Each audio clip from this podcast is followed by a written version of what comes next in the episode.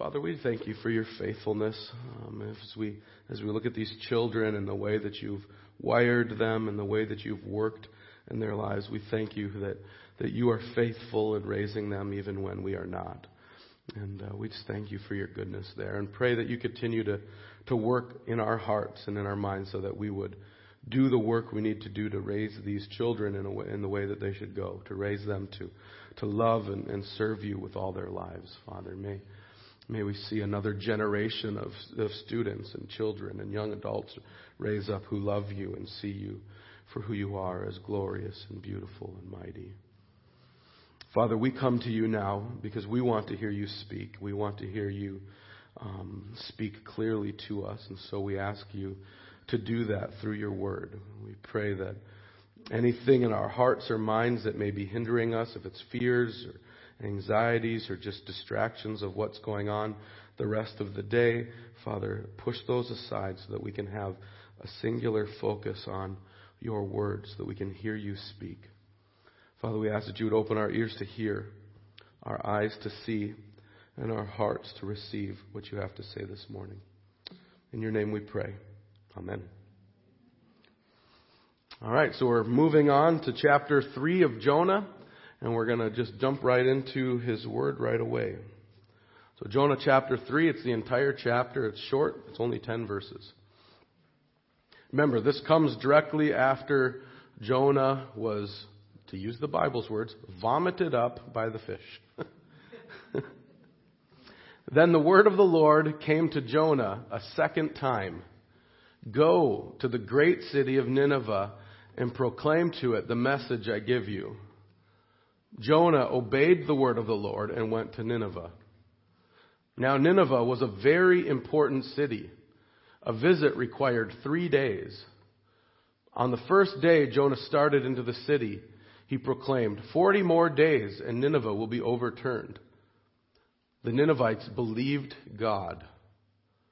They declared a fast, and all of them, from the greatest to the least, put on sackcloth.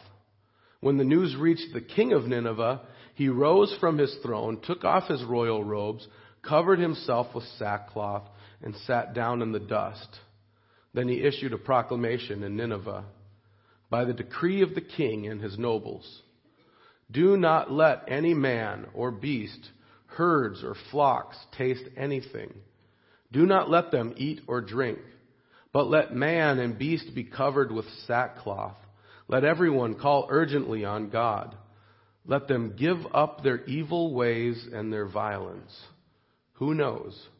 God may yet relent and with compassion turn from his fierce anger so that we will not perish.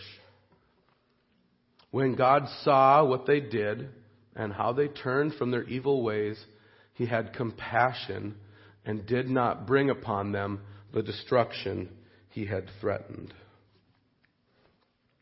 Amen. So, about 277 years ago, 78 years ago, a man by the name of Jonathan Edwards preached a sermon that he had preached before in another church. And I say that because he, he preached it in his home congregation, and they heard it and walked away going, yeah, it was okay. And, and, but now, he was doing pulpit supply for another congregation 30 miles down the road. And it was a congregation that was known for being a problem church. Um, other pastors described this church as being thoughtless and vain having no passion or desire for the Lord of any sort. They, it said they, they could hardly conduct themselves with any common decency. So, not a glowing review of a church. Not a church that the pastors probably wanted to preach at. And so, Jonathan Edwards was called to preach there, to do some pulpit supply. So he took this message that he had preached before and went and preached it to this church. And yet this time something different happened. As he preached the sermon, God cut to the heart of that congregation and they began to weep and wail and repent of their sins. God just cut them to the heart and they were convicted of their sins and they wept and they wailed. They got so loud in the congregation that he couldn't even finish his sermon because they were weeping and wailing. It, it actually carried on for three hours in the church because they were so cut to the heart by their sin. Actually, it carried on for another 10 years as that was the beginning of the Great Awakening in the, in the colonies. The first Great Awakening um, you know, God was doing work, you know, obviously doing more work than just one sermon, but, but a lot of people come back to this one sermon by Jonathan Edwards as being the, the spark that started the first Great Awakening that went through the whole American colonies um, over a 10 year span where city after city after city were converted and turned to Christ. And it all started with a guy faithfully preaching a sermon that he had preached some other time. And, and it's pretty incredible to realize that God uses those efforts of ours, those faithful efforts of ours, to do things for His glory. To do powerful, big things for His glory. God, God uses those. But I think what's even more amazing to me is that God uses unfaithful people and unfaithful efforts for His glory, too. Look at Jonah was, was caught. I mean, many, if you, if you looked at Jonah, I think most people would probably describe Jonah as the worst prophet of Israel. I mean, when God called the prophet, he, he told them, there's two things that I'm calling you to do. You're going to do what I tell you to do, and you're going to say what I tell you to say. Like you just kind of hear that as you go through the prophets. Do what I tell you to do, say what I tell you to say. And Jonah didn't do either of those. He had one job to do and he didn't do it. You know, God said, go to Nineveh and he said, I'm not going to Nineveh. Preach this message to Nineveh. I'm not going to preach that message to Nineveh. He was an unfaithful, disobedient, stubborn, stiff-necked prophet who was going to be his way or the highway. And yet God still showed mercy. God showed mercy in disciplining him through the storm and through the fish, calling him back to repentance over and over again. But even then, once Jonah actually repented and turned back to the Lord, God shows mercy simply in calling Jonah back to Nineveh. I mean, it says, the word of the Lord came to Jonah a second time. Like second chance. That's it's in there. Go to the great city of Nineveh and proclaim to it the message I give you. I mean, that was a mercy to Jonah because I think if it was me, I'm not, you know, I've, it's a good thing that I'm not God because I'm not probably as gracious as He is. But I would have had enough with Jonah. I would have said, all right, I forgive you. Now go somewhere else. I'll find another prophet to preach to Nineveh. I'm kind of tired of dealing with you. Right? But God shows him mercy. Jonah doesn't deserve the privilege even of going to Nineveh to preach. He's actually, everything that Jonah's done has been pointed in the direction of disqualifying him from his calling. And yet God says, You repented. Now go again. I'm showing you mercy. Go again and preach to Nineveh. And this whole chapter is a chapter filled with the mercy of God. Jonah finally obeys and, and goes into the city of Nineveh, this great city. Remember, I'm not going to go through the whole description, but a couple weeks ago we talked about what Nineveh looked like and there was maybe two million people in Nineveh. Some people suppose it's a huge city. This passage again reminds us that it takes three days to walk through the city because it was so large. And so Jonah walks one day into the city, bringing him right to the middle of the city. And then he cries out, 40 more days and Nineveh will be overturned. Like, it's a message with, it's pretty bland. There's no eloquence. in this message. To be honest, not a lot of mercy there either coming from Jonah's mouth, but that's the message he preached. God said, go to Nineveh and say what I tell you to say. And Jonah went to Nineveh, said what he, God told him to say. 40 more days and Nineveh will be overturned. There's even, there's uh, parallels between what Jonah's saying here and what was being said about Sodom and Gomorrah in, in Genesis. So there's this idea that you have 40 days, Nineveh, and then God's going to wipe you out with fire and brimstone because of your evil and wickedness. And yet this plain Jane ser- message, sermon, God used it and cut to the hearts of an entire city and brought them to repentance. Now, we looked at the Heidelberg Catechism at the beginning, and, and I want to make sure we're kind of seeing what, what this has to do with this passage and, and how this passage teaches what this is teaching. This is, I mean, this is one of the most, I have a hard time saying one of the most. It's an important question in the Catechism. What is involved in genuine repentance or conversion? I mean, I, I remember talking to teenagers all the time and people who, who wrestle with, am I really saved or am I not saved? And they, have I really truly turned to the Lord in faith? What's going on? And this question asks it. Okay, if you want to know if it, what is true repentance, true conversion, what's involved with it? And it, it says, okay, two things. The dying away of the old self and the rising to life of the new.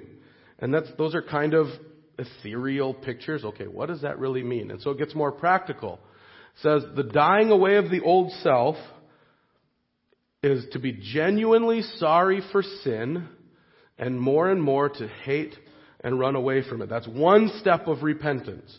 So you've got, I always picture it, you've been living your whole life walking towards sin, and the first step of repentance, repentance just means turning away, is to turn away from your sin and turn this way. And you, you're sorry for your sin and you hate it more and more. You don't flirt with it. You don't think, I'll just see how close I can get. No, you, you hate it more and more and you, you don't just like dawdle away from it. You run from it. With all of your might, you're running away from sin. But that's just one part of it. The other step is when you turn from sin, when you turn from it, you have to turn towards something. So you're turning from sin and you're turning toward Christ. And so it says this rising to the new life is a wholehearted joy in God through Christ and a love and delight to live according to the will of God. So when you turn from sin, you have to turn toward Christ and then you see Christ as being beautiful. There's this, there's a wholehearted joy in you. There's a change of your heart so that you love and delight in following Him and becoming more and more like Him. And so repentance, in just a short, to, to kind of sum it up, is turning from sin and turning toward Christ. And the catechism, you know, people that wrote it, they didn't just make this up. It's, it's all over in scripture. And it's even in this passage when it talks about the Ninevites. In, in, in verse 8, this king's making a proclamation to the city and he says, let them give up their evil ways and their violence. He says, turn from your sin, hate it more and more, and run away from it. You know, turn from your evil and wicked ways. And, and we see the city doing that. And he says, he adds their violence in there, right? Why, why that? Because the Assyrians were known, I said that in the first week, they were known for their wicked, evil, violent nature.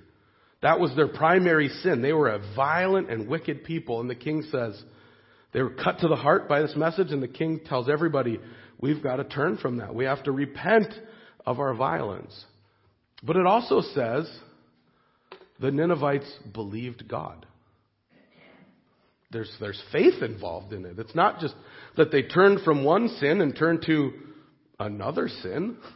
They didn't just turn from what they, they turned from sin and they believed God. When Jonah preached this simple message, 40 days and your city is going to be destroyed, they heard that. God cut to the heart and they believed God. They, they had a faith in God. So it was this, this true repentance. And it, it shows all of the things that they did when they truly repented, right? They put on sackcloth and ashes. They, they, they um, decided on a fast for the whole city. Even the animals were supposed to fast, and they put sackcloth and ashes on the animals. And it's kind of a crazy thing, but it's, it's their way of saying complete repentance of the whole city. Even the animals are going to have to be involved in this, even though animals can't really repent. And so they all turned from their wicked ways and turned toward Christ. And, and that worked itself out in their actions. Because God's never really interested solely in our outward actions. If, if they wouldn't have repented deep down in their heart, if there was no faith involved in their repentance, and they put on sackcloth and ashes and they were pretending, God wouldn't have relented. No, repentance involves faith, and if it involves faith, it involves the heart. And so you could see that worked itself out in the way that they responded when they turned and then they were really sorry for their sins. And so they put on sackcloth and ashes as a way of showing how sorry they were.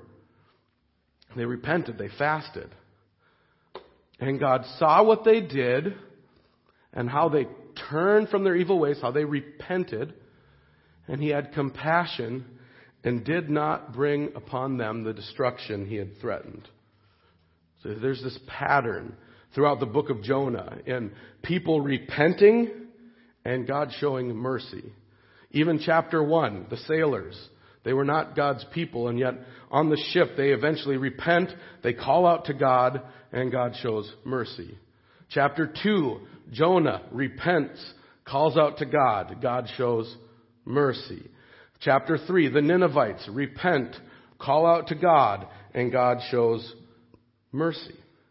It's, it's over and over through this chapter, and it's just all over through the Bible. This connection between repenting and, show, and God showing His mercy. Another passage that, that parallels this comes in Jeremiah.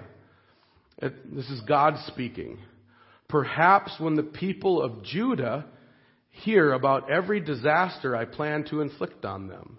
So just stop and realize he's not talking about a pagan city. He's not talking about Nineveh. He's not talking about the Babylonians. He's not talking about the Persians or the Moabites or he's talking about his people. And he said, they're going to hear about the disaster I plan to inflict on them. Hopefully when they hear about it, each one of them will turn from his wicked ways. They will repent and then I will forgive their wickedness and their sins. The connection again. Them repenting, God showing mercy.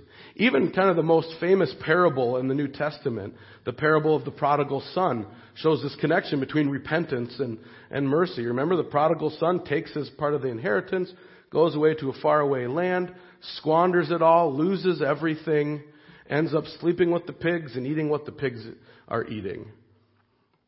And then he repents. He turns from his sinful ways. He turns, literally, turns away, walks away from his sinful life, returns to the Father, and in his repentance, the Father does what? Shows him mercy. This is, uh, throughout Scripture, this, when people turn to God in repentance, He shows mercy. And it's the same for us. That, that if, when we want to receive God's mercy, that's entailed in that is us turning from our sin, turning to God in repentance, and crying out to Him. And when we do that, He will grant mercy.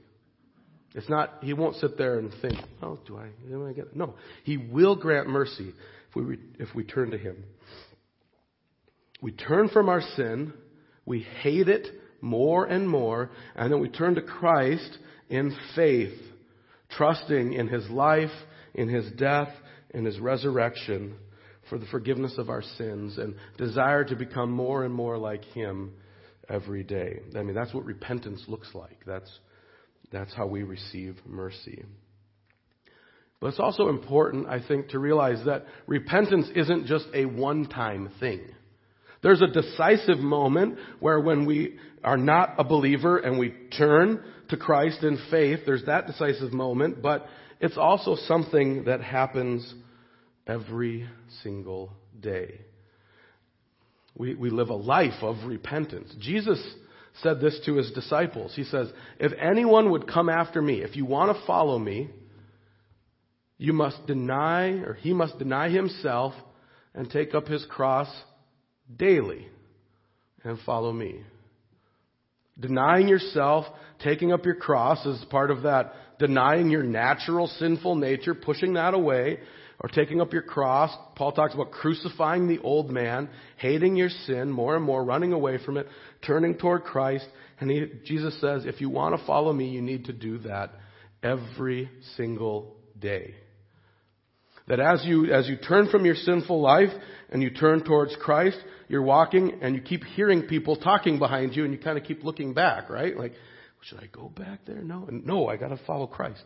And, and you're constantly tempted to turn back to your sinful life And yet Jesus says daily, daily we need to turn back to Christ and follow Him. Deny ourselves, take up our cross, and follow Him. And the beauty of it is, is that the more we turn to Christ and follow Him, the more we hate our sin and run from it.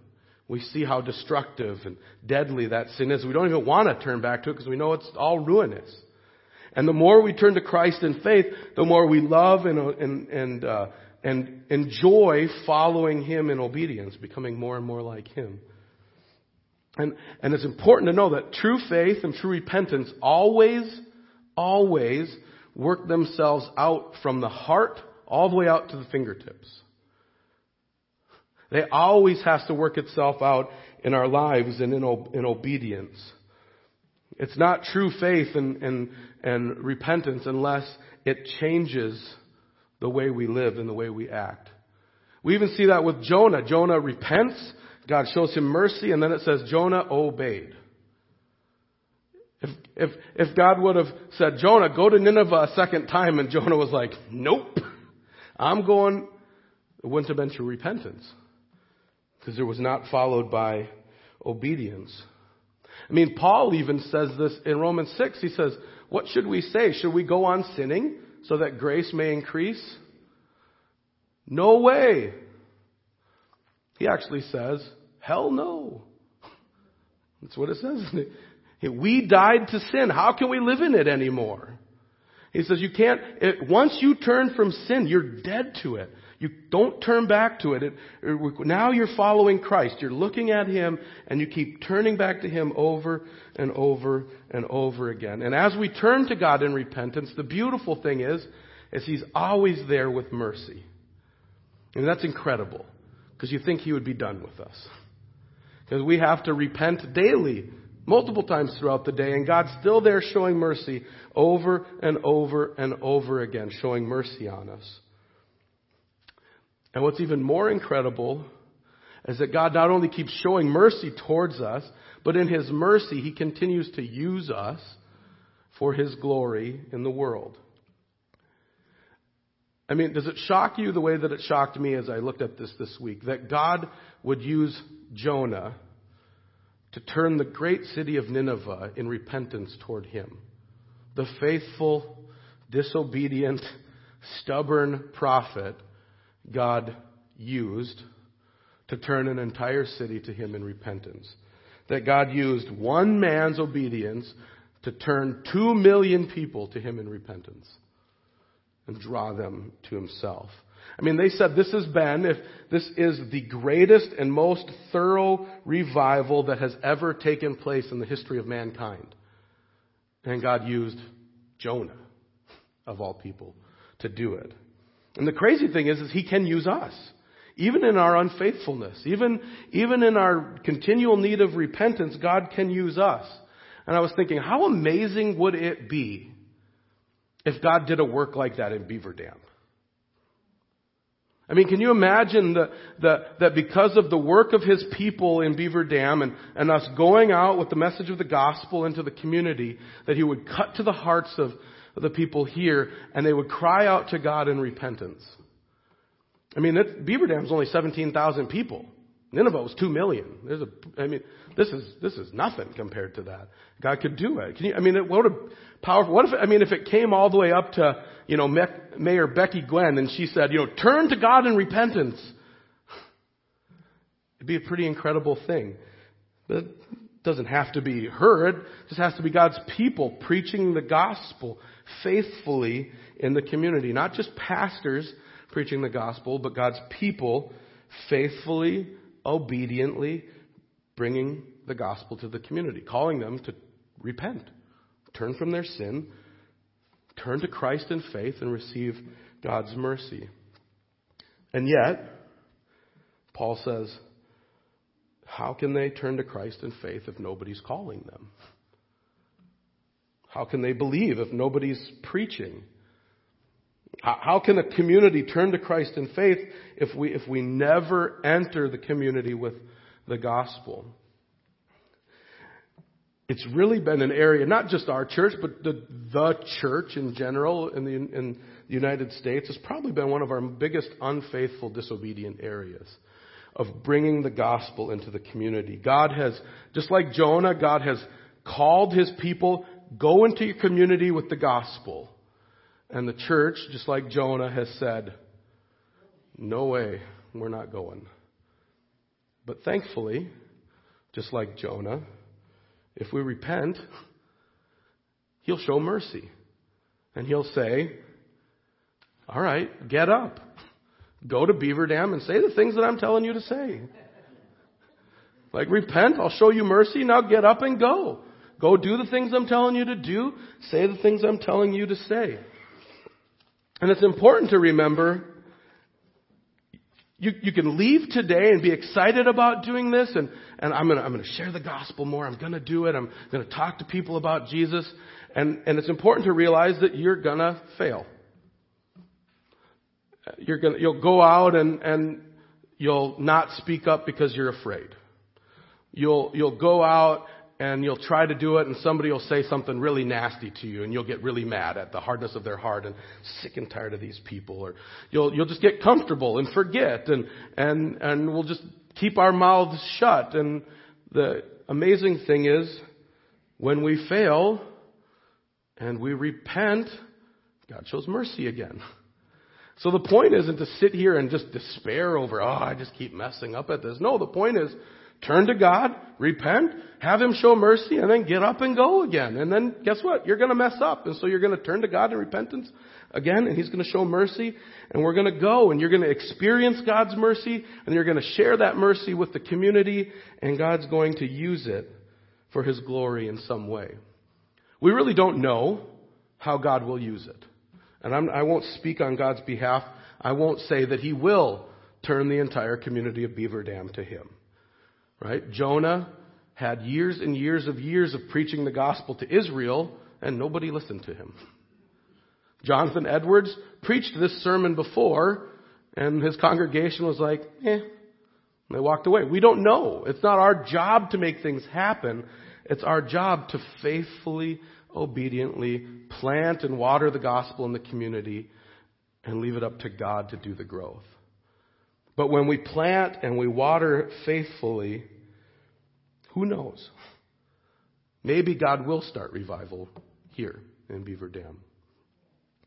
Let's pray.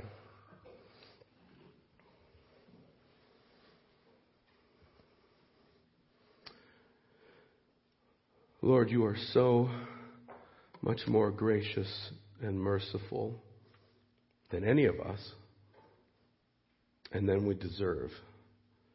We thank you for the grace that you show us. We thank you for the ways that you stir in our own hearts to turn us to you in repentance, the way that you show mercy to us, the way that you empower us to, to do the work you've called us to do. Father, we pray that you would do that in our hearts this morning. If there's aspects of our lives where we're turning back into our sinful nature, Lord, we, we come to you and we ask your forgiveness. We confess that to you. We repent of it. And we ask you to show mercy to us, empower us to run from the sin in our lives. And in particular, Lord, we pray that, that you would empower us to leave here and bring the gospel wherever you've sent us in the world, our workplaces, the grocery store, the gas station, wherever we are, Lord. May you stir our hearts to share your message with people. And when we fail, Lord, stir our hearts to turn to you in repentance we ask you to show us mercy again and then send us on the way to continue doing the work you've called us to do. Father, we thank you for your graciousness. We thank you for your patience with us. And we pray that you would use us more and more in a way that would bring you glory. And all God's people said, Amen. Amen.